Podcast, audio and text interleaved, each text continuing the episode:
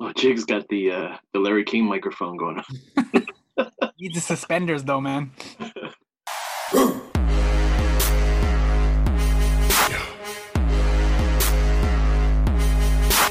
Okay, everybody.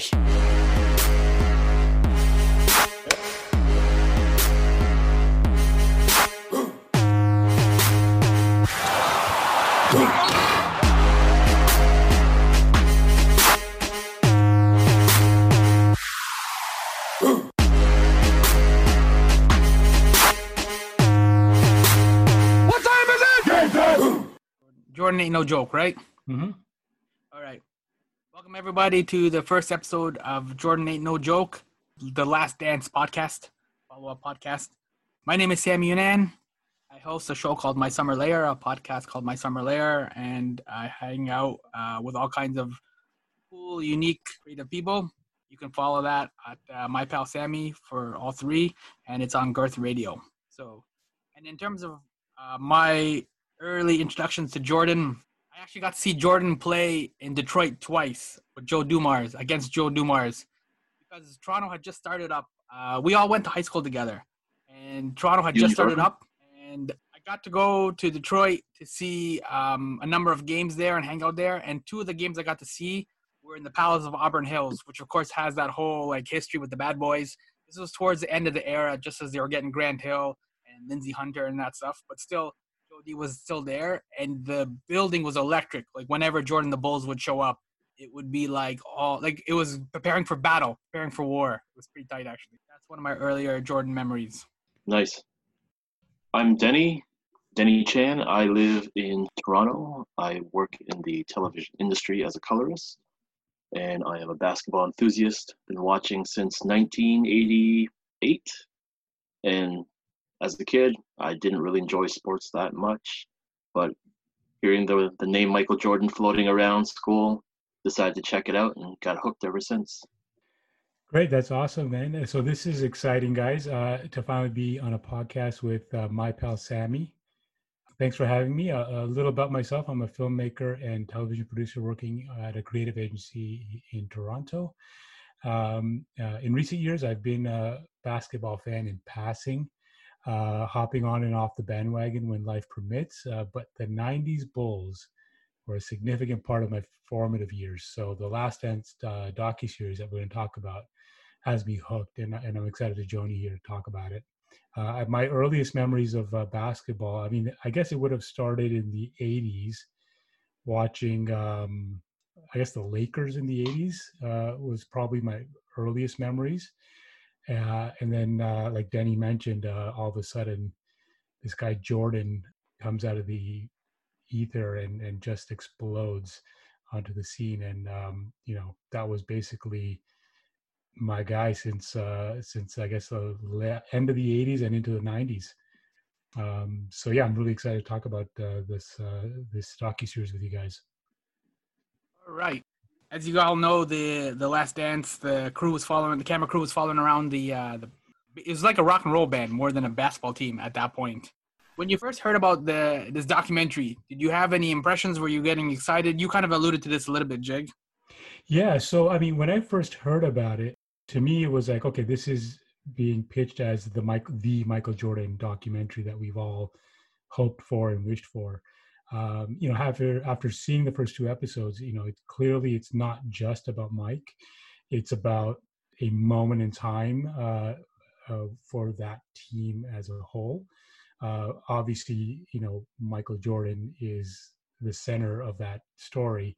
Um, but uh, it, it seems like it's going to be a, a much bigger palette uh, in terms of the storytelling than just uh, the the you know the man himself. Um, so those were my early impressions. I thought it was just going to be a Michael Jordan documentary, but it's a much bigger story. I was uh, I wasn't sure what to expect. I was just excited because the man's pretty reclusive and he lets his game do the talking, doesn't let the mouth talk. Well, at least not to the public. So, you know, it just wants you know, growing up you watch every home video, every like NBA home video possible on Michael Jordan. And so it kind of feels like, well, I'm not sure what you know, what we uh, don't already know, but it, it was good to hear that it was a a cam- all those times when you watch the games, you just you saw all those camera crews following them around. So you always wondered what happened to that stuff. So now that's amazing that it's uh, presented. I hope so. We will get to see more. A lot of NBA guys, when they retire, they end up uh, in television or um, they kind of still active in the game. Uh, John Paxson, who's on this team for a little bit, he was the general manager, run that team into the ground. Um, a lot of players, they kind of still stick around and still hang around. You can see Dominique Wilkins still hanging out with the Hawks and stuff like that. Jordan kind of just, he was there, but like you said, he didn't really say much. It's like he's like Batman or something, just like in the city he he just i mean he left it all on the floor right I, I, just you know he didn't need the money like you know a lot of guys kind of needed that that second career to keep things going but michael jordan just kind of left it all on the floor and obviously you know the the other side of michael jordan that could be an entire other podcast is you know the the Jumpman and the nike collaborations and and what a i mean that's a billion dollar industry that doesn't get a lot of analysis, uh, I guess, either. But he doesn't need it. He didn't need to do anything until now, I guess. So um, it'll be interesting to see how it how much we get uh, from him in the series. The first two episodes, uh, you know, he he seemed pretty can- candid and open. So I'm, I'm, excited to see what they're gonna get out of him. tequila him. will do that to a man. Yeah, is it tequila that he's drinking? I have to say, when I saw the trailers, uh, I couldn't help but notice that he was smoking cigars and drinking uh, what I thought was scotch at the time, but it's it's uh, we've since uh, come to learn that it's tequila, his own brand, of course. Um, and I just knew that okay, this is it. It's his confession time. I got some stories to tell. It's like red wine for Sammy. Oh no, that's a different podcast for another day. for the first episode, then we'll start off with some general impressions. Uh, was there anything that kind of stood out, or was something new that you learned, or something that was shocking, something that was rude? Well, I mean, I think for the first episode, what you know, there's a quote from uh, one of these sports writers, I think, uh, Wilbon, and, and you know, his quote was kind of encompasses what Michael Jordan was at the time. You know, I think the quote was like, at that point, Michael Jordan's already the ultimate sports alpha male. I mean, the only comparisons that I recall being apt were to Babe Ruth and Muhammad Ali. That's it. That's the list. I mean, that's quite a quote when, when I heard that, I was like, yeah, that pretty much encompasses uh, what Michael Jordan was and, and is uh, to sports, not just basketball. So uh, that was a pretty striking way to sort of start the, the, the film, you know, the, or the, the episode. You miss that though. Oh, you miss that in your athletes nowadays, right? You just want that the dude who put it all on his shoulders and just well, you know, it's almost like uh, politically incorrect to say be the man, but just take on all the burden, trick and all the. It's not a burden. It's just he sees responsibility at like completely different level than most. It's what warriors do. It's what what you know when you're on the field. Like, there's no time to hug and be nice. It's like you got a job to do and just do it. And and you could tell that from some of the jabs he was taking at, at other players during those practice sessions, which I'm sure we'll get into later. Um, but that quote to me is just, uh, and I, you know, obviously I'd never heard that quote before until now, and it just really summed up everything about the man. Jordan also had a line too in the doc. I think it was in the first episode uh, where he said, "My vow was to make the playoffs every single year." Yep. And he said that, but I'm like, it was clear too that the organization didn't have make the same vow or the same commitment, right? As we saw with the second year. So it's interesting because it's like he came in. This is what you're saying, Denny. Like I'm gonna be the man. I'm gonna do this. Like we're gonna make the playoffs every year, and then hopefully eventually we'll get the championships. But I'm like I'm committing to this. Like he put it out at the beginning uh, that this this wasn't like an evolution. This was like I'm doing this. I hope you guys are gonna come with me. If not, it will be tears. well, I mean, and that to your point, Sammy, about the the team and and sort of the management and the team not being on the same page. I, uh, the first episode pretty much sets up, you know, Jerry Krause as as the antagonist, as as sort of the villain of the piece, and it's uh it's pretty brutal right off the bat. I mean, we're only that's only the first episode, and you know, there, he's the little man. He's got the I think someone called him the the little man problem. He has a little man problem, and I'm like, "Ooh, that's rough." And then you just see Jordan insulting his boss to his face. It's pretty incredible, um, but it's uh, it's it's kind of amazing how they set that up pretty quickly. I guess I guess you know with the framework of it, of this piece being the 97-98 season, they did a good job of setting up sort of all the players pretty quickly, eh, just in terms of the drama of the whole thing. Yeah, Krause unfortunately died a couple of years ago, so he doesn't get to like. It's kind of mean because they've been sitting on this footage for years, so they could have put this out at any time. Uh, but Krause unfortunately is gone, so he doesn't get to like defend himself or make like explain his choices. Yeah, I mean, but I also wonder if if they reached out to him while he was alive, or maybe he was in poor health when they were shooting. Uh, I don't know. It is possible that he just didn't want to participate. But uh, but yeah, it'll be interesting to see how they handle this. If if they're setting him up as the villain, you know, he's not there to defend himself. And you know, I mean, history has shown that he he obviously did some pretty terrible things. But uh, man, those guys were rough on him. The diet pills insult. the doc goes along too. We're gonna Denny and I know too from back in the day. They were so mean to Toni Kukoc. Oh. And you saw a bit of a teasing of that in the Yeah. second episode too, man. yeah. yeah, yeah, he was pretty rough with him during that practice session. I mean, I'm hoping the doc, you know, as it moves on, it kind of dives deeper into Jerry Krause a bit more too. You know, I I know it's because everybody's just reacting to the first two episodes, and let's see if uh, there's any form of redemption. No, Well, if not the not redemption, but at least um, hindsight from Michael. Not that it And matters. But yeah, no, I mean, I think it'll be that's what I what I was saying earlier. It'd be interesting to see how they handle it because you're right. He he has passed on and, and he's not there to defend himself. Reinsdorf is there, who I think you know bears some of the responsibility for all the management decisions. He seems pretty eager to make Krause the fall guy as well. that guys Right. don't talk. Yeah, I mean, Reinsdorf, I think he's kind of the evil emperor to Krause's Darth Vader. That's kind of it. That is kind of the job description, though, right? no, does it, day to day, and he's responsible for the players and their movement. oh no, hundred percent. I, I do agree with that, but it's just the tone of Reinsdorf's uh, interviews at this point, anyways, in the doc. It's kind of like, like the, that moment where he's like, "Well, I mean, I told Pippen don't sign a long-term contract." It's like, did you really? Why would you? Wouldn't it benefit you that he did sign this long-term contract? Like you seem to be doing a little bit of revisionist history here, but I don't know. We'll see. It was it was crazy when you look at the contracts because this was like, especially for Pippen, this was one of the cheapest championships that you could buy as an owner. He bought the Bulls for cheap because they were a dead end team, and then he got these like six championships out of it, paying the players basically next to nothing. So he did well for himself. That's true. I mean, nowadays, I mean, you know, pe- people are buying franchise players to come to their team so they can win a championship. So it's kind of like, yeah, what they got for what would cost billions today. Uh, I mean, I guess maybe it was a great business decision in the long run. Danny, did you appreciate Pippen? Did you fully appreciate Pippen in real time?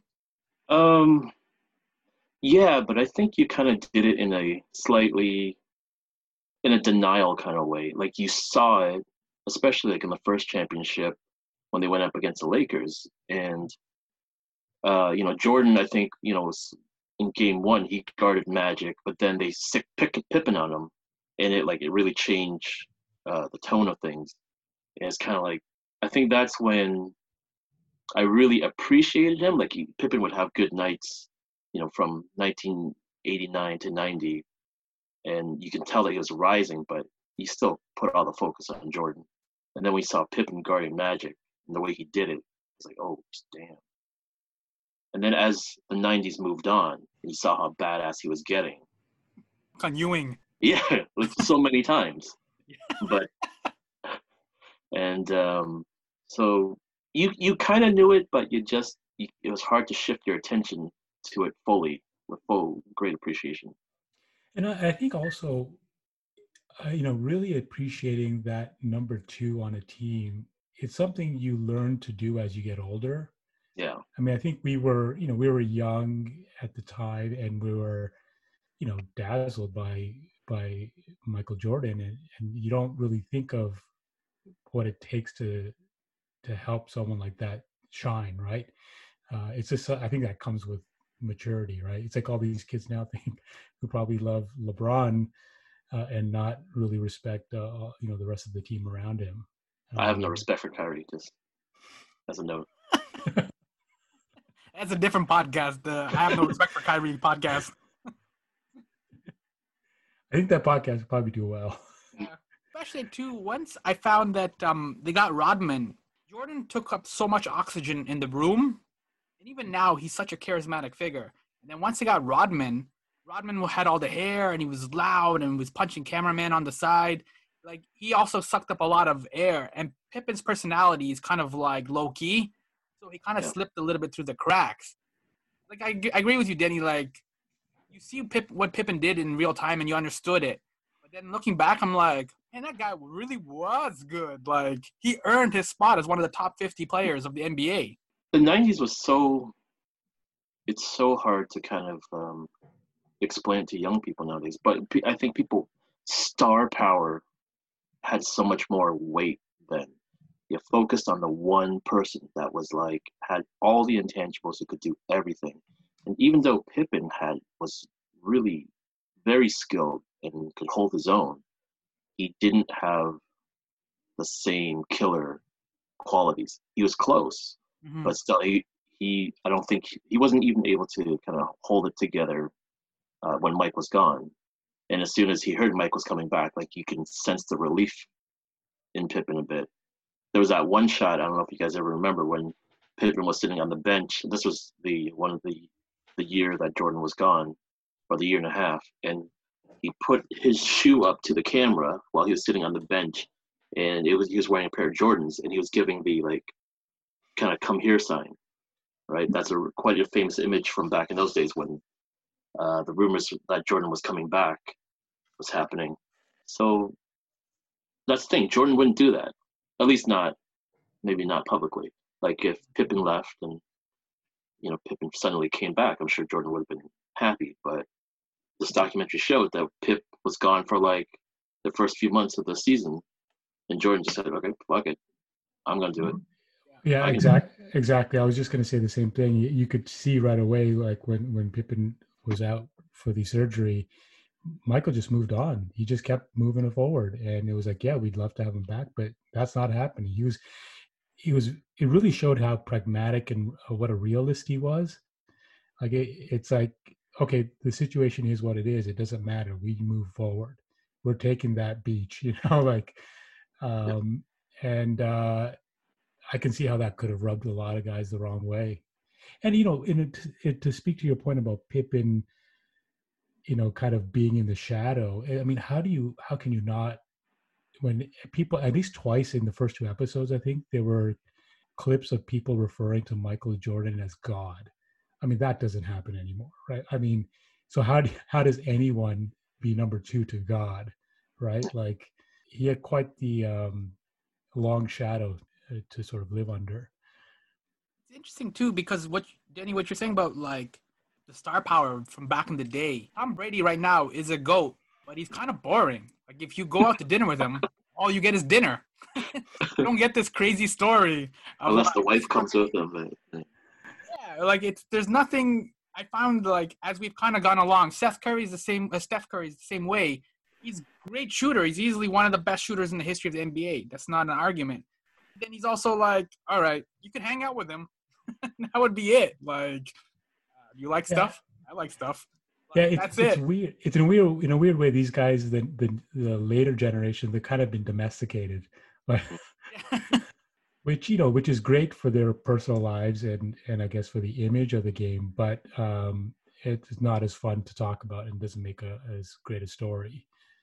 Jordan had that cool story. I think it was in the first episode too, when he was a rookie on the Bulls, and he was in the hotel rooms and he was looking for all the different players where the rest of the team was, and he walked into the one room and everyone's like doing weed and there's like girls and uh, Oh, Coke. coke, all kinds of stuff is happening, and he's like, "I'm out." I'm like, and it, it's also too like Jordan also recognized preservation, self-preservation, because he knew like one scandal, all this could like go away. Like if this place gets raided, like even like you can even hear the fear in voice right now. Like they might take my tequila, my cigars right now. Well, I mean, how incredibly like grounded he would have had to been to say like to himself, "Well, I'm just as guilty as any of you guys just by being here," and just being able to realize that and not succumbing to the peer pressure uh, that most guys would. Um, his, I mean, that says it all, right? Like, I mean, I mean, a lot of that has to do with his family, uh, you know, his his parents and, and the values they must have instilled in him. But um, I mean, can you imagine if if that had happened? we, I think that could have really crushed his um, early uh, start. I think that shows you how laser focused the dude was, even as a young person coming in. Right, all the all he cared about was basketball, and then it paid dividends. Oh, for sure. I mean, between his parents and then you know being coached by Dean Smith, I mean, he really learned what discipline meant, right? And um, I think that really probably boosted his confidence. I think he even says it. It boosted his confidence playing with uh, with uh, Dean Smith. Um, they're playing for Dean Smith, and you know that. In, speaking of confidence, this is something that I think the documentary brings up really nicely. Quite crucially, is that how Jordan. There's significant moments that help Jordan build his confidence. So you beret in Paris. Well, the beret in Paris. I mean, I think by that point he was full, fully confident in himself. But it's a hard um, one to pull off, man. it's true, especially that '90s beret, or that or that beanie, the Jordan beanie. Yeah. That was a lot uh, of confidence. Well, yeah, it was, but it, it, there are specific moments where he talks about how certain games uh, had built his confidence uh, to take it to the next level. And even after he'd gotten injured um, in, uh, was it the 80, 80, 80 right, 85, 86, uh, he goes back to college. He goes back to North Carolina and he just goes there and rebuilds himself, which, you know, when he comes back, he becomes bigger and better than he ever was. And it, that going away was a another thing where he went off to essentially build his confidence um, and that's crucial. I mean, I think if if you see them on the court after that, I mean, that was a, I think, a turning point for sure. I liked uh, how he said he earned his name from Mike to Michael, North Carolina shot in '82. Mm. Yeah, it's funny because uh, the Scotty when he was drafted was Scott Pippen. Yeah, I didn't like that, man. it just so, oh, wrong. So, yeah, it sounds wrong. well, but when you put those two scenarios together, like already that kind of tells you the difference. Scott preferred preferred Scotty, while Mike became Michael. Bar mitzvah.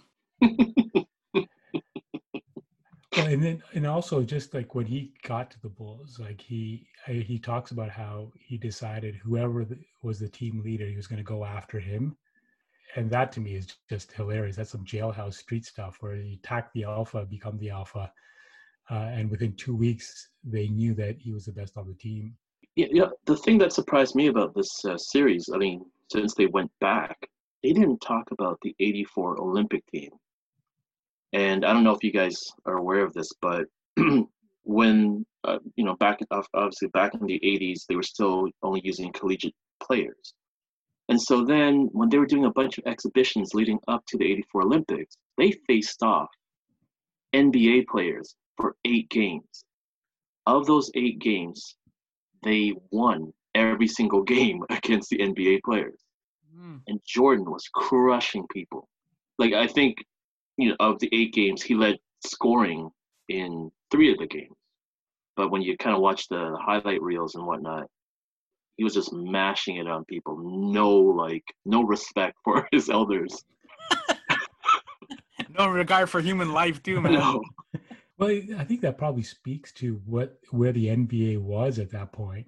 This is pre-Olympics exhibition games right. against NBA. Right. 84, yeah. Oh, 84. Right. Yeah. 84. Right. Right. Right. And we're talking about guys like Larry Bird, Magic Johnson, Isiah Thomas, like all like a lot of the top dudes, and the Olympic team won every game. Wow. Isiah's when they had his little name card um, underneath it, it all it said was 12-time NBA All-Star. that was it. He As- won a oh, couple of championships. Yeah, they they were being cute with the those lower third names uh, because Obama was former Chicago resident.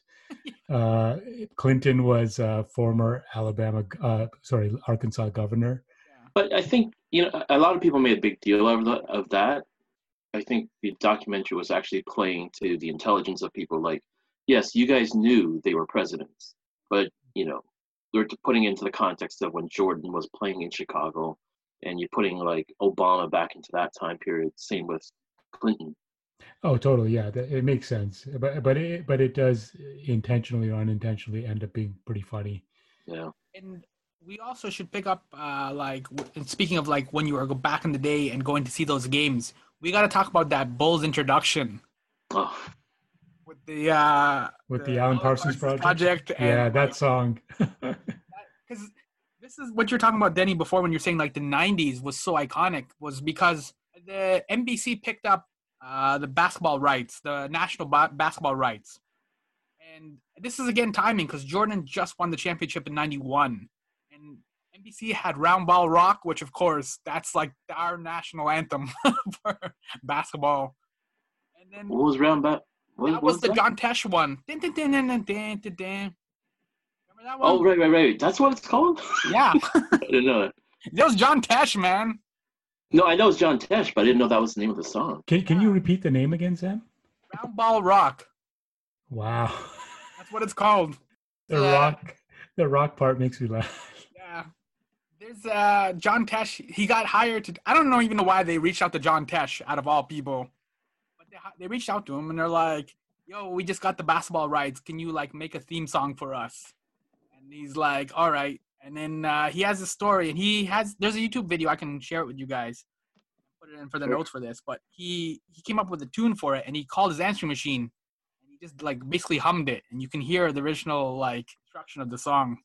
But it was those two songs, like that Alan Parsons, the Sirius, and the uh, Round Ball Rock. Like once you hear those two, you're like, oh yeah, it's, game on. night. Yeah, yeah. Well, I mean, speaking of the Alan Parsons project and, and the music, I- I'd love to touch on on the soundtrack to the series. It's been amazing. Uh, obviously, the Alan Parsons project is kind of the climactic music cue, I think, in episode One One, closed it out. one closed it out yeah but i mean the use of uh, hip hop that tracks with sort of the era as well is is fantastic um the my favorite of course is the rakim ain't no joke montage uh and um and then of course they do the mason puff uh thing off the top of this episode one i think Yeah, I thought I told you that we won't stop. yeah um just some great music choices that really set the the period Forget the and the uh, tone LL. oh yeah the LL, Yeah. yes that was episode two. Yeah, scoring 63 on the playoff game to Oh. LL. I'm bad. I'm like, mm, Yeah. that's like, you know, when they were editing that, like whoever came up with that, whether it's the editor or the director or somebody, whoever came up with it was like, let's use LL for this. Once they scored it in the editing room, they're like, we got it. yeah that must have been a lot of fun to edit to those tracks Uh, where do you where do you hope to see like this series go? Where like what do you want to see next? We've kind of already touched upon like Isiah Thomas. You guys mentioned him a little bit. Bullying Toni Kukoc.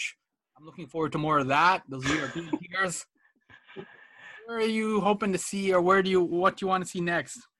Well, I mean, one for me, I mean, one of the other quotes from I think it's episode two where uh, Michael is saying like, "My innate personality is to win at all costs. If I have to do it myself, I'm I'm gonna do it. It drives me insane when I can't." Really speaks to the man's like mental toughness and his discipline and his work ethic, and I hope they really dive into that a little more. Um, you do get a taste of it in the first two episodes, but I'd love to see something uh, a little more deeper when it comes to that uh, stuff that we may have never seen before. Um, a great uh, Tex Winter uh, story. Tex Winter is one of the assistant coaches on the Chicago Bulls, and uh, there was I can't remember what game it was. So he took it over and he won the game. And Tex Winter, when he was walking off the court, Tex Winter said to him, "There's no I in team," and Jordan replied, "Yeah, but there's one in win." Nice. um, and yeah, and the other thing is, uh, you know, they've set up Krause as the villain. I kind of touched on this earlier, but uh, you know, I I'd have to wonder if they're going to give Rein, Reinsdorf a pass on this. Uh, and, and is are they going to sort of push him on some of this, uh, some of the decisions that were made? Because uh, everything that management did at that time just seems greedy and petty. So, you know, uh, I'd love to see them sort of dig into that a bit. And and just to go back to my point about the work ethic in Jordan's, uh, you know, process. I'd love to see something a little more like the stuff in that Kobe documentary, uh, Muse. Uh, have you guys all seen that? No. Yeah. Uh, Muse is fantastic, and then there's a Spike Lee movie, uh, Kobe doing work as well. I'd love to see something like that. I mean, I could watch a whole series just on on those aspects of, of his career. Do the who's the director for uh, Muse? Oh, uh, it's uh, Deepak Chopra's son. Represent, man. Get those brand references in there, man. Uh, I can't remember his name now. Something Chopra. I know Gotham? that. Gotham, yeah, uh, Gotham, Go- uh, Gotham uh, Chopra. There you go. Um, but yeah, so I would highly recommend those two doc- Kobe documentaries as just sort of side uh, viewing uh, to sort of get you into the headspace of, of someone like Michael Jordan. Kobe was probably, the, I mean, at least in my estimation, the closest uh, anyone got to being uh, Jordan caliber. Um, and so, yeah, I'd, I'd love to uh, more people to see those two documentaries. you already got beef with the ownership already, eh? Like two episodes in. I mean, how could you not? I mean, it just seems ridiculous. Like if you look at it, like you've got, and like there's this whole thing about them saying, well, you know, everyone on this team is basically in their final years, and I'm like, that's ridiculous. I mean, Pippen went on to play for how many more years after that? Or six at least, I think. Yeah. So it just seemed kind of dirty to me, to especially for to do that to a team that was just so monumental the way those guys were. So money. Like as an organization, as a business, you don't understand the logic of that. Just let it ride, man. Jordan made a great point about, you know, like give us the right to lose the championship. And that's and, and that once again, that's that's just insight into how much a purist he is. It's just about the game and rules of engagement with the game in the purest form.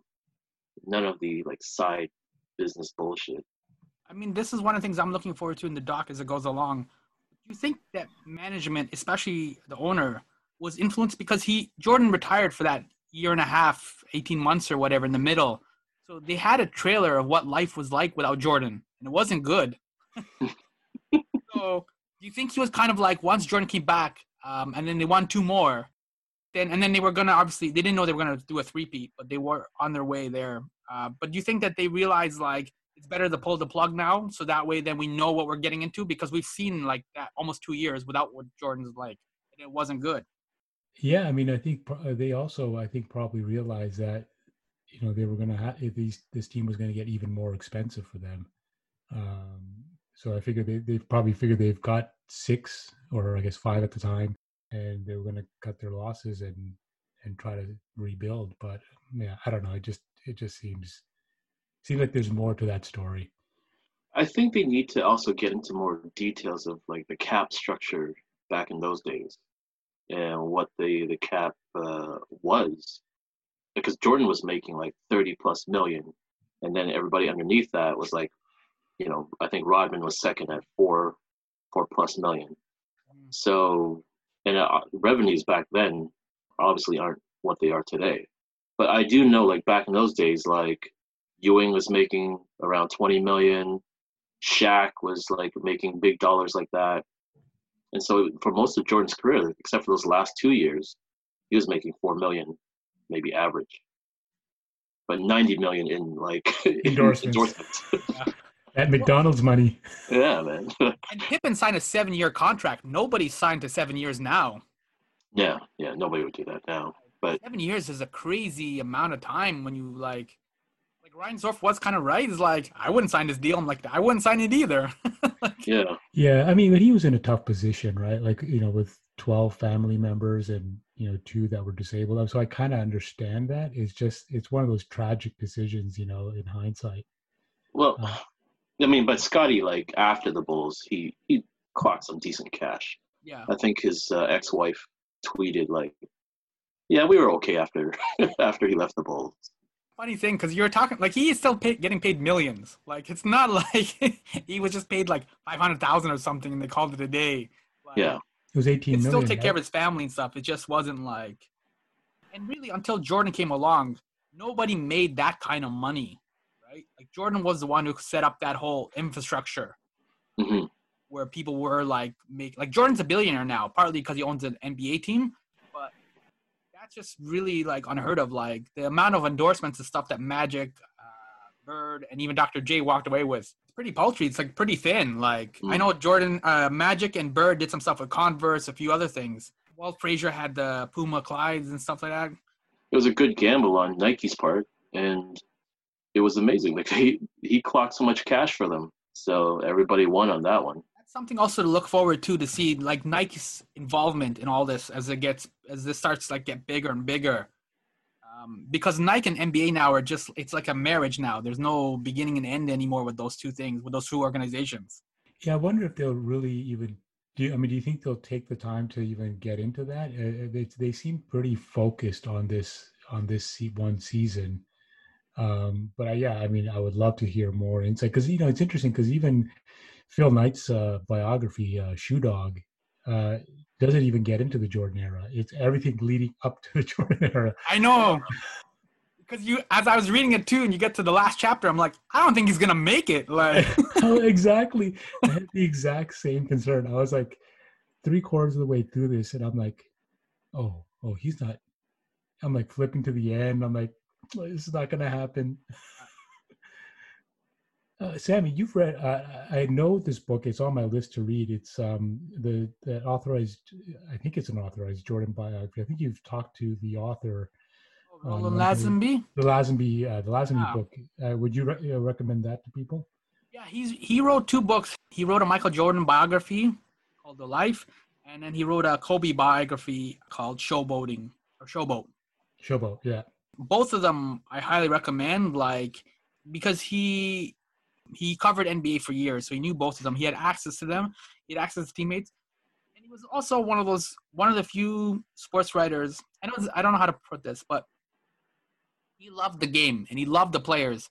Some of the I think we'll get into it as we go along. Um, like we saw Sam Smith in the in the first episode. He was always kind of like he had an agenda a little bit of like I know I can like make money off of Jordan, right? And I put these books out and stuff. Remember all this, Dan? No, but yeah, he was always there was always something a little, mm, a little questionable about him. Yeah. There wasn't uh there wasn't the love of the game there. he loved the green more than he loved the game. With Roland though, he he has a genuine heart and really passion. Um so he's more interested in the stories. His book also is a good companion for this documentary because as we've already alluded to, there's things they kind of skip over like Denny, when Denny mentioned the Olympic thing. Those kind of stories are in the biography and they kind of flesh it out. So it's like when we were back in like high school and we had to do the book report but you don't want to read the whole book, so you just watch like the Mel Gibson Hamlet or something, and then you hand it in based on that. so, The Last Dance is good as like a summation of Jordan and clearly where they're going. It's like if you have time to read the Roland Roland book, yeah, Michael Jordan Life and Kobe Bryant Showboat. Are highly recommended. And uh, you have uh, an interview uh, recorded with him on uh, My Son Valera, right? Hmm. I, I think The you link can- up for that, yeah. Yeah, yeah. Set put a link in that in the show notes for that. I mean, so far, does anybody else see a blown opportunity here in terms of structure?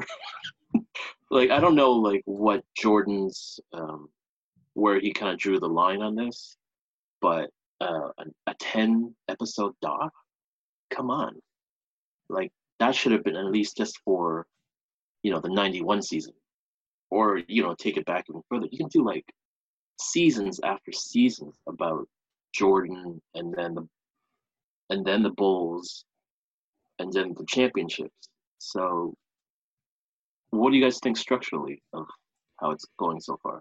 No, to me, the structure, structure-wise, it, to you know, as I was saying at the top of the of the show, is that the first two episodes clearly show that this wasn't going to be about just Jordan, and so structurally, that to me seems a you know okay well there there is a potential for them to get into the weeds with other people in the story uh and you're right i mean there are sections of Jordan's life where like I'm like, oh, that's that's a whole documentary right there. Yeah. Um, so I feel there won't be enough time potential given to uh, some really interesting parts of of his story, and so that yeah certainly is a concern uh, in terms of just what it could be. But I imagine you know there are there are budgets and you know focus that they wanted to give to this thing, so they decided on this one season. But I mean, I do like the, they're they're handling the flashbacks nicely. I like that little dial, you know, sort of graphic that they use to go back and forth in time. Um, so I, I do appreciate that uh, structurally, but uh, it's such a dense story, and I think they covered a lot of interesting points where so far that I just hope that they spend the time to dive deeper into some of those uh, areas uh, before they come back to that you know that one season. The um, original pitch too was crazy. It was to follow them around for the season, and they were gonna put in a traditional doc, so it'd be an hour and a half, hour forty five minutes. And I couldn't even imagine, like, considering how much footage you have. Yeah, an hour and a half. Yeah, in a way, like this, that that film crew that followed them is is a boon for these filmmakers now. Like, I mean, it would have been impossible to do the series without that footage. And I wonder, was that behind the scenes documentary the first time anything like that ever happened? Does anyone know? Like an all access? Well, to follow him for the whole year, that was the first time. What happened was, um, what was his name? David Stern. He wanted to start documenting more the NBA mythology, basically. Uh, oh, brilliant, so, brilliant move on his part. Um, so you, and of course, right, as we're getting into the 80s into the 90s, um, all the video stuff was starting to get better. The quality was starting to get better. The technology was starting to get better. You guys know this stuff. Mm-hmm. So it, was just a way then to start documenting um, these things and kind of package these superstars um, so that the people could then like reference them and have the historical documents. I guess the original, like I said, the original pitch seemed to be like they were going to follow them around for the whole season chop this all down to an hour and a half, and then I guess put it up as an NBA video. Did that, did that ever happen? No, they released a trailer in uh, 2018. Now it's the first time that ESPN released a trailer, and everyone was like, "It's coming." And then they had a screening for the first episode during an All Star weekend. So there's all these like little dribbles kind of coming in and out here and there. No, I mean the so the film crew that was filming back in the 90s during that season um, that was for what purpose were they planning on making a hour long documentary like you're saying yeah. and then it, would have been happened? an nba home video basically what denny was saying at the big top like when the raptors won they put out an nba video called the 2019 champions and it's just like a whole bunch of highlights of the whole right. season uh, right but did they, did that ever actually happen with this footage no, back then? Because Jordan controlled it, and so so it got shelved. Yeah, so the Jordan only committed to it. He said, "I'll do it if you let me control access to it," and that was part of the reason why there was a delay. They shot everything, and then Jordan Jordan's main issue, and it's a weird issue, but I kind of get it. He felt that the times had shifted, and that he would be looked at as mean or like he was a bully uh, to the players. And it's kind of a, weird thing because it's like sometimes it makes us laugh. Other times, like Jig, you mentioned Michael Wilbon. He has a young son, Matthew. Matthew's about 12 or 15 years old. And um, after uh, the first two episodes aired, Jordan texted uh, Wilbon and he said, Tell me what your son thinks of me. Like, he had never seen him play, obviously, right? He's like 12 year old kid or 13 year old kid. He's like, tell me what he thinks. Does he think I'm mean? Does he think I'm cool? You know what I mean? So that story's accurate, then it's like, I think that's a legitimate thing of that, like, Jordan was worried about perception. Because, like we said at the top, that Jordan didn't talk a lot. Uh, he didn't do a lot of interviews and stuff. He was always kind of operating the shadows. He let the what he did on the court talk, but especially when he's talking to Toni Kukoc. Yeah, well, he earned those beatings though. I gotta scream at you all day. I believe that's the quote from the yeah. from the episode. It was even worse too when they um when the when Pippen and Jordan were on the Dream Team. This was in the '92 Olympics. Um, they played. Uh, what country was Toni Kukoc Croatia. Yeah. Yeah, Croatia. They went at him the whole game and they Yeah. destroyed him. They're like, all right, you're Krause's boy. You Yep. Krause kept going around. He's like, I have a great player. Um, I hope this you'll see this as this comes along. Because Krause was like, I got Toni Kukoc. He's amazing. You guys are gonna be like gone. You nobody will remember you guys after this. Toni's gonna be like the man. And then uh, they're like, all right. So when the Olympics came around, they're like, we're going at him. And then so when they destroyed him in the Olympics, went back to Krause and like, how's your boy now? I, I think it hurt Toni Kukoc's feelings too. Like when you watch the '92 um, documentary, this the uh, what do you call it? The Dream Team documentary. Like, yeah. yeah, it's like I don't know why they were like what they had against me, man. Like, I've uh, uh, that's the one thing I regret. I watched too much stuff leading up to the documentary. I wish I just could have saw it pure. You don't regret the Toni tears? Well, no, I just wish wished I saw it like in the documentary and not in Yeah. previews or things like that. Well, that's the thing. It's we're only two episodes in, and uh, so there's uh, two episodes out of ten. So there's still plenty more for them to touch Plenty on. more tears to come. tears for everybody. Well, speaking of tears, so you know we are talking about uh, Pippen and, and just his personality, and you know which ultimately fit for being number two. But man, Pippen as a rookie getting getting smacked around by Charles Oakley. Yeah. Oakley was mean. Yeah, He's he like- He I know, but they think Jordan was mean. Oh gosh. oh my god! But he was like Wayne from the Wonder Years. Like he was just like he was everyone's bully big brother. Like if he if he loved you, he got your back. But man, he would just be oh my god! I just it was so weird to see Scottie Pippen get smacked in the face. I mean, some of this stuff. Uh, I mean, surprisingly, I thought the first episode, particularly, a lot of stuff is taken from things that you might have seen in prior, uh, you know, promotional videos or NBA home video stuff, and you know, it's great for people who don't know Michael Jordan or who didn't grow up during that time. but for maybe people who had already seen those kind of NBA videos back in the day, you kind of like you're watching. It's like, oh, that Dean Smith interview. I saw that in the Michael Jordan video from da da da da, and that interview with his dad. And you know, they put everything in good context, right? But uh, yeah, it's hard to strike that balance, I guess, to satisfying those who kind of know and those who kind of lived through it back in the day. Yeah, and the fact too, like I already brought up this point, but Jordan also took a break in the middle. I know he went to play baseball. You look at guys like Curry, like who just did was it four championships in a row or five finals in a row, like get burnt out, like trying to do this all the time because it is such a mental game. Um, and I think that Jordan took the, the time off where the Rockets won two championships uh, back to back there. I think that allowed him to do the second three-peat? Just to get away from it. Oh, yeah, Steve Kerr currently uh, he he commented that you know from his experience being with Jordan, it's like it was unfathomable to all of them that you're such a huge superstar, you're such an isolated person. The world like is trying to get at you every single moment. So never mind just even the energy it took to to go to the finals so many years, but just to be Michael Jordan and just try to like have a sense of self uh, was difficult.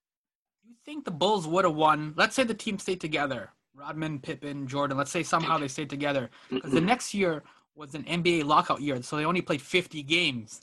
So he would have had load management. He would have like had a lot more of a break and stuff like that. You think they would have won four in a row? Yes, for sure. I mean, who won that year? It was the Spurs, right? That was the beginning of the Spurs. Yeah, yeah, no problem, no problem. It wasn't even it wasn't even Gregg Popovich Spurs, was it? Uh, I can't remember if it was Pop or not, but it was the beginning of the, that Spurs five. Yeah, I mean that's to me is also the other like I know at the time they didn't know there was going to be a lockout, but it was like man if they just kept it together for just one more year after this year. Yeah. So when Jordan came back, you know, he came back during like uh, midway through the season, or like In March, yeah, in March. So not even midway. He's like a month till the season's done. yeah, right? And the following year, they like manhandled the Orlando Magic of Shaq, Penny, Nick Anderson, Uh, Speaking of tears, Nick Anderson. they it, they went 4 4-0 if I recall correctly, and Rodman handled like Shaq Yeah. like so amazingly, and Rodman's so much smaller and way way less than Shaq. So I don't see why they could have had a problem with Spurs, which was uh, David Robinson and I think the the Rockets one would have been interesting if they ever met them in the finals. Mhm. That would have probably been a bit of a more of a challenge. I think the Rockets had a little bit more depth. right. They had a little bit more shooting, um, so I think they would have posed a bit more of a problem. And speaking of Rodman, I think uh, the next episode is probably going to be entirely, or for the most part, about be about him. So that's another interesting story. I think that obviously on and off the court will uh, really bring a lot more out of this series. Um, there's a funny story too, where like um, Rodman wanted to go away. I think it was to Vegas or something, and um, Phil Jackson didn't want to let him go out without adult supervision. So he's like, Steve Kerr, you go with him. and Steve Kerr's like, yo, uh, I don't really do this kind of Vegas thing or whatever. Like, anybody even knows Steve Kerr now? Like, he's not like really clearly a party dude. So he's like, but Phil Jackson put Steve Kerr on him, I guess, for like responsibility. So I hope they get into that story too. Yo, that is a movie that has to be made. The buddy cop movie. The, man. buddy guy just or the one night in Vegas.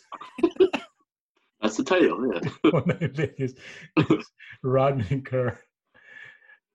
Would have been better than that Rodman Jean-Claude Van Damme movie. Oh, what was that called? Double team. Double T. Of course, That it was was- called Double Team. That was green hair uh, Rodman, right? Yeah. Yeah. Oh, actually, I think I, I think Carmen Electra makes an appearance in the documentary. She's probably gonna be in the next episode because What? Yeah. yeah, because I saw her. I think maybe it was in one of the trailers. Um, so yeah, I think they're gonna give Rodman quite a bit of time. Madonna did you? should show up as well. He was mashing that back in the day. Who was? Rodman was mashing Madonna back in the day oh, too. that's right. Oh yeah, that's right. So Yeah, she yeah. should show up too. yeah, I doubt it. It was Gregg Popovich uh, who won in '99. By the way. So that and that was the first uh, beginning of the Spurs run, right? Uh, yes. Yeah. That, the Rodman thing too is kind of a weird one because they had such great battles with the Pistons and the Bulls in that rivalry. So it'll be interesting to see how they kind of position that because I know a lot of people got upset that like before the 63 point playoff game, Jordan was playing golf with Danny Ainge. But people Yeah. also don't realize that like Jordan wasn't playing golf with Danny Ainge to like recruit him or like come play for me or whatever. Like he was trying to destroy Danny Ainge on the golf course, and then he went and destroyed him on the court. There's a big difference. Yeah. LeBron and Melo and stuff, they're like, I can't do this on my own. I need help. And Yeah, and they're to riding gamble. banana boats together.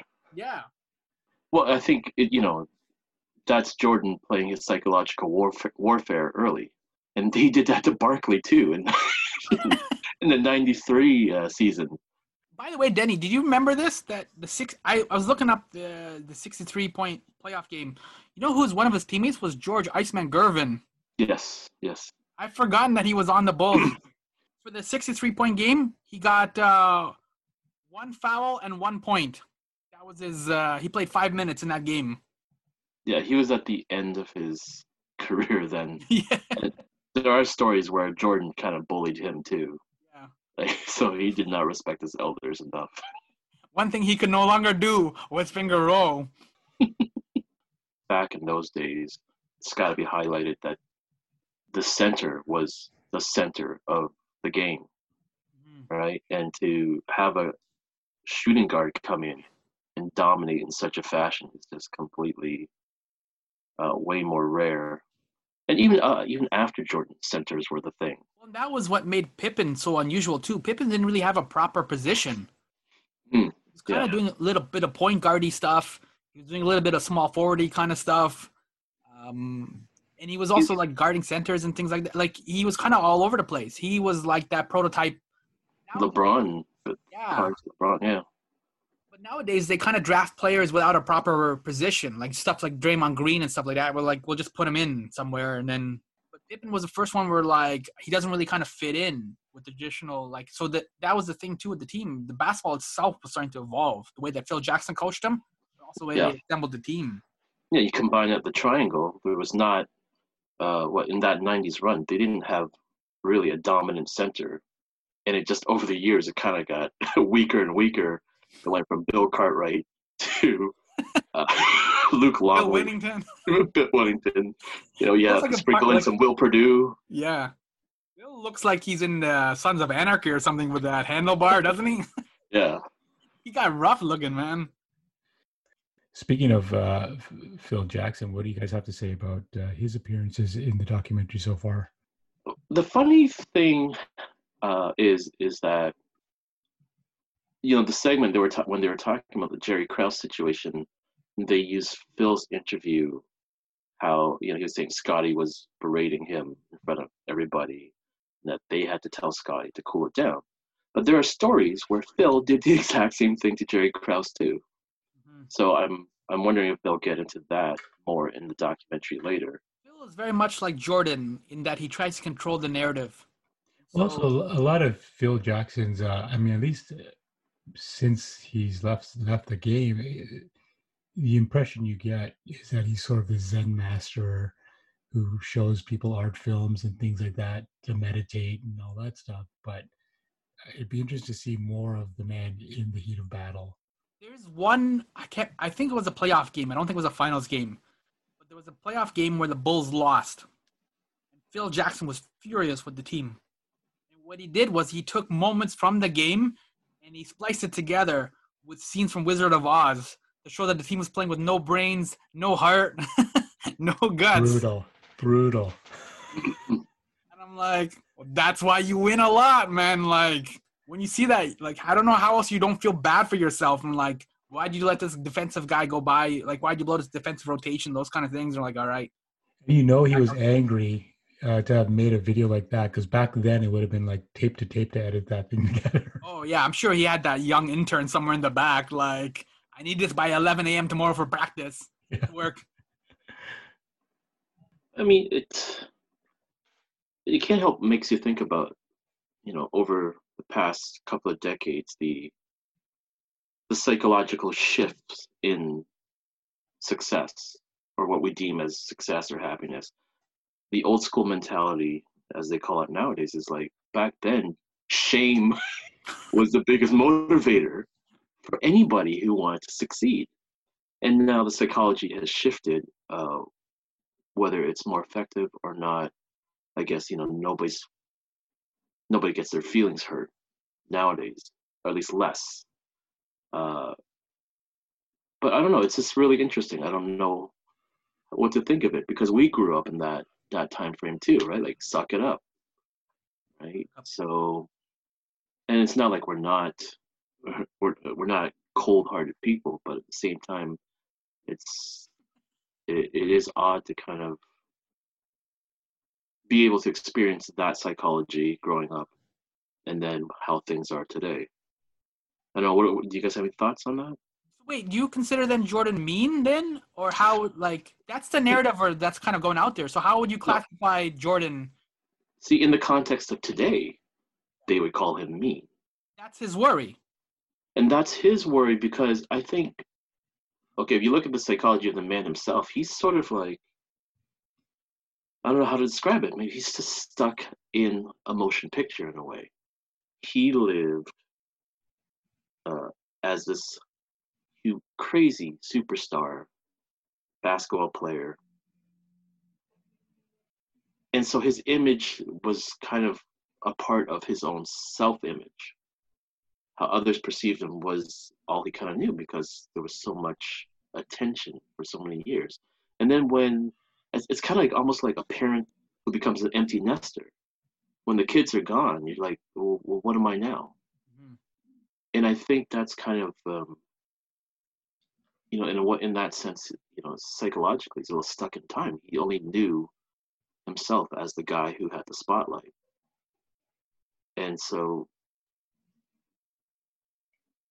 yeah, I'm not sure where I'm going with this exactly, but it's just more like Well, I, I think there's something there for sure. I mean, that, you know, with with I trying to choose my words carefully. I don't want to sound like an old man complaining about millennials, but um, but there is a shift. There has been a psychological shift, and I do think it has made people softer. It's made the culture softer, and I think that speaks to uh, you know being a generation that's not been through a lot of tough things. Uh, historically speaking, uh, uh you know the current you know pandemic aside, we've had it pretty easy, and you know, and sort of parenting and and sort of what success means uh, has shifted in this past you know 20 30 years uh, to take a much more holistic call it or softer approach which i think um, day to day uh, may be fine but when you're trying to do very difficult hard things eh, i don't think that that process or that that you know philosophy necessarily uh, is as effective as just get shit done and don't complain.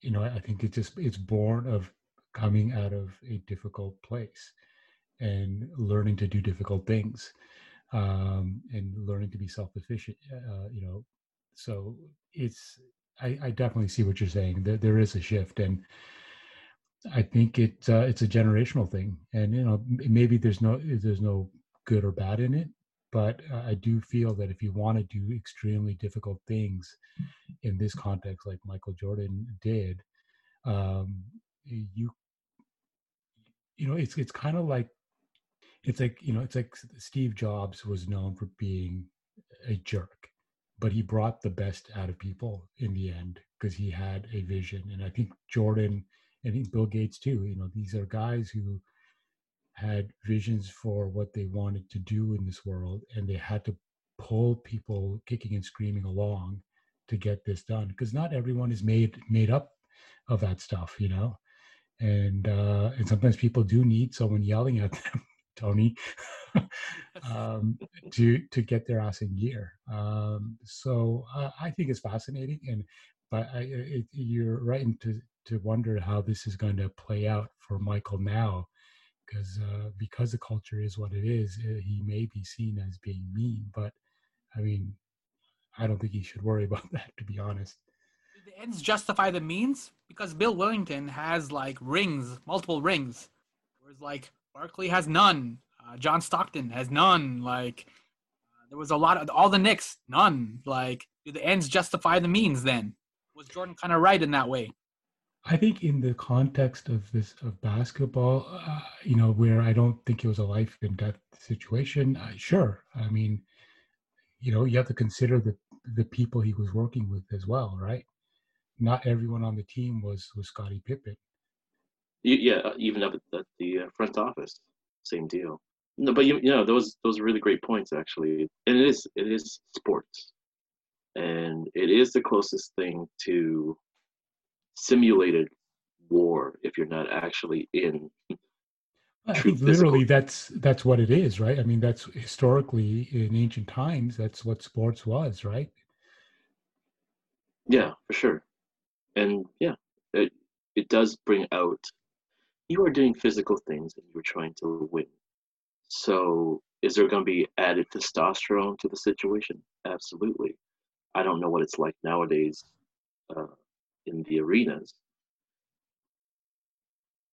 maybe there is ways to find success without being so harsh. I don't know. But in terms of what Samuel was asking, do the I don't know because I'm sure Jordan wasn't the only guy who was rough on his teammates. I'm sure Barkley. Steve Kerr in the face. Yeah, but you know everybody. everybody kind of in the '80s was probably pretty miserable too.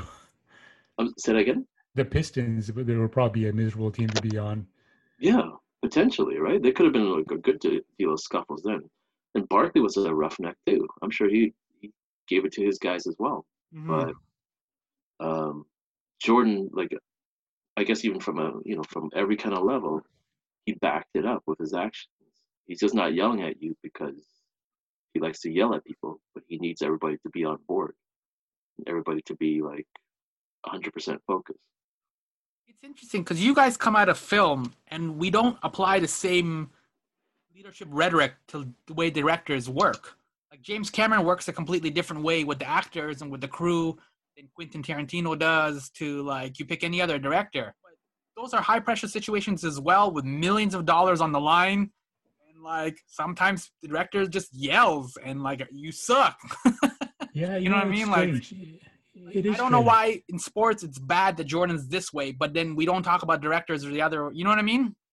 Right. I mean, you know, there is a filmmaking and, and the the actual act of making a movie often gets uh, compared to war, which you know, you know, take it for what it is. Um, you know, people use a lot of those same metaphors. Um, and yeah, I mean, there are guys who I remember hearing stories about the sh- filming of Titanic, and the crew that worked on that film made T-shirts that that said, you know, you can't scare me. I work for James Cameron. And you know, he was a tyrant, but he was also trying to do something that had never been done before, and it succeeded. I mean, you know, here's the thing: like, a lot of this comes down to the fact that they ultimately did succeed. If if they hadn't, then I think it would be a, a slightly different conversation. But you know, it just comes down to the the moment in time. I think. It'd be interesting. I don't know if there's a way to do it. There probably isn't, but it'd be interesting to compare the way that Jordan leads now as the owner of the Charlotte Hornets. He must be so frustrated. That team sucks. It sucked for years. He also had to figure out leadership as well. And this was part of the, I think, one of the more interesting aspects of the doc is that leadership is not always natural to everyone. You got to figure out the way that you do it and the way that you motivate. If there was mistakes or things that he would have preferred to do differently, it's like it's too late. It's already out there, and like he made Toni Kukoc cry. Like, there's no way around it, right? So it's like you can't take it back. Uh, but it would be interesting to compare how he got better or worse as a leader, going from a player to an owner. I mean, I would think he's probably matured, and I, I don't know that he ap- it bring uh, applies the same, you know, leadership strategies in in a business setting as you would, you know, on the court. Um, He cuffed the player on the back of the head. Remember that, Denny? When uh, one of the I forgot which Hornet player it was, but he cuffed him on the back of the head.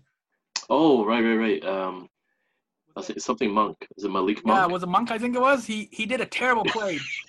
he deserved the cuff on the head, though. So I agree Yeah. with that leadership. But it was it was much more gentle than his 98 cuff in the head. Yeah, yeah. Oh, he punched Steve Kerr in the face. this is also, I think, too, the thing that we do with like comedy. A couple of years ago, like literally like 2015, 2016, or 2017, the two Eddie Murphy specials were on Netflix. They hadn't been on Netflix for a little while, and they kind of made a push for it. It was Delirious and Raw. And people were offended that, and one of them, or both of them, he used the word retarded. That was the issue now. We're like, all the other language and all the other things are like acceptable, but you use the word retarded, and that's what's like. You know I well, mean? that I think that speaks to just where, like, like we were saying earlier, the culture has gotten so soft and like, you know, everyone's offended for everything. So that's I think also too. Like I think like you can't use the the modern standards. Yeah, I mean, to your point about the, you know, people being offended by the by the the retard stuff, you know, it's it's like that question that everyone keeps asking, and you know, Jordan has addressed it, where it's like, well, you know, how would he compare to LeBron? You know, who's who's the best of all time, and you know, Jordan's usually pretty, you know, modest about it. He's like, well, you know, they, they were different eras, and you know, that's what I think what we're talking about here is that you know it was a different era it was a different time and so you can't really apply and you shouldn't really apply you know today's uh, political or moral standards to uh, a bygone time no, no matter how recent it, it, it was historically speaking. Um, so i think you know people need to sort of kind of take a broader view of these things and, and really try to understand you know the context and context is everything right One of the more fascinating aspects too, and I hope that people walk away, watch, like who watch the documentary, walk away with this, is that Jordan actually was one of the few times where the hype was actually equal to the work. A lot of times you get hype or like um and we've seen this too with like players like LeBron James and stuff come in and like I'm calling myself the king and I'm like dude you haven't even played in the playoffs yet much less won a championship you're not the king of like anything but I'm gonna wear 23 I'm gonna wear Yeah. Jordan's number I'm Yeah, like And then I'm going to weak join the. Lakers. yeah I know like Yeah, that's some The weak sauce there. foolishness. It's complete, completely like. Don't get me started. It's just so fabricated and so. Yes, it's manufactured. Yes, yes, that's the word. Yeah. it's not only it's just it's manufactured but it's it's telegraphed and it's like it's one of those things where it's like well this is the blueprint that michael created these guys get into college and they're and some you know from high school but they say okay well this is the blueprint and i'm just going to do this and i'm going to be called this and i'm going to wear this shoe and this number and like michael jordan earned every single one of those parts of his his career. Every single i mean not a one thing was not unearned. So it, it, it's it's almost embarrassing to watch you know especially when guys do, like lebron decide well i'm going to wear number 23 so you know so he basically is associating himself with with the greatness of michael and thinking that that's enough. Yep. and it's not. Your numbers are great but you're at the end of the day the man who had has transcended the game and no one since has done it the way he has. And i'm talking about sports in general. I mean jordan truly transcended the sports and became something other than sports. And now you just see people trying to make that happen. It's kind of like you know everyone's trying to make a star wars movie right? Like Mhm. that's essentially what's happened to movies right? And um but you know star wars was a hard earned win for for george lucas. And just because you followed all the steps with marketing and toys and all that doesn't make you great. And um so yeah it was just a different era. And i, I think we're going to definitely see how the media was a big part of the story as well Jordan's incredibly charismatic. Like, even if you didn't, for somehow, if you were, if you didn't know who he was and you didn't know anything about basketball, but that dude walked into the room, you'd be like, that guy's somebody. Like, Yeah. there's a way that he carries himself, the the smile, all that stuff. swagger Yeah, like that dude is somebody. Like, he was built for this. Well, I mean, just the way the guy dressed, like it was crazy. I mean, when I was watching Jordan, uh, I was in what the eighth grade. I remember I had this GQ cover of Jordan, and that was one of the reasons why I would walk into school with ties and trench coats at like age thirteen, because you just those were just cool ass motherfuckers. Well, I mean, Jordan, I mean, was certainly, if not the uh, one of the players that changed the game in terms of fashion off the court, right? Um, he was clean cut for sure, but he he also had uh, a great sense of style. I mean, uh, were there any NBA players on the cover of GQ before then? I don't know, uh, but uh, probably not. Well, Clyde Frazier. Clyde Frazier, yeah. Uh, But I mean, just I mean, look at the like the beanies and the berets and Well, yeah, Yeah. no, uh, Frazier too was like he did that. He was a '70s New York City Knicks, like New York Knicks player, but he did like he dressed like a pimp. So it was the opposite end of the spectrum. It was all like leopard and fur coats, still smooth, still swagger, but not quite like I can't Not rock that. cut. Like yeah. then you were not going to school in like leopard, No, but he had the two tone shoes. Oh, the two tone shoes. Yeah. Was it the 21st 21st century blazer? Yeah, the the uh, Century Twenty One Blazer. Century 21 blazer. That's right. I was trying to be like Elvis, so I wore my brother's real estate agent jacket to high school. Oh man. Yeah, I think we're good, man. I think we've covered quite a bit. So uh, we can wrap it up. I guess so. Basically, what we summed up is that if I got this right, if I've listened to this conversation correctly, that uh, Jerry Krause is basically like the FBI agents in Die Hard. We'll take it from here. Right? So Jordan and the team are out there pulling glass out of their feet, taking out bad guys, and Jerry Krause is like, FBI guys is like, we'll take it from here. Is that about right? Certainly, I think uh, definitely that seems to be the d- story dynamic here, and um, it'll be interesting to see how it plays out, uh, especially since Krause is no longer here, to see how that will all be treated, and uh, and certainly I think Reinsdorf has a lot to answer to for too. Yeah, I'm hoping the uh, the show will get into, or the, the series would get into more of. There's a little nugget of, you know, Jordan was talking about the root of his competitiveness was based on his family dynamics, especially with his brother Larry, and Mhm. that really kind of like opened a window that you didn't ever really see. So I hope they kind of dig even more into things like that. For sure, yeah. That that that whole aspect of the of the early uh, upbringing was fascinating. So, and he did mention that you know anger was his motivation for a lot uh, of the stuff he did. So that I hope they do uh, delve into that, the source of that anger. Yeah, he wore 23 because when he was on the high school team, his brother wore Larry wore 45, and he wore 23 because it was half of his brother's number because he thought he was half the basketball player that his brother was. Uh, that's interesting. I didn't know that. I didn't know Yeah, that. I was kind of like sad that they didn't bring that up because it's like that's a pivotal like that was a key thing, and that was one of the reasons why he wore 45 when he first came back was because like he wanted to kind of give a nod to his brother as well, like it was a kind of a layered thing. Right. Um, See, and that's kind of where like there's so many ways you could have done this series, and you know maybe next time we can talk about it more. But uh, as we see how it progresses, but um, it's just a, it's still early to say. But there's just a lot of nuggets, and you hope that they kind of really expand on them as it moves on. And even just one thing, now that they've opened the doors to, to the cussing, and they really kind of just say, "Hey, man, he's a bad motherfucker." I want to see more on court footage of the trash talking. Yes, That would be amazing. Hundred percent.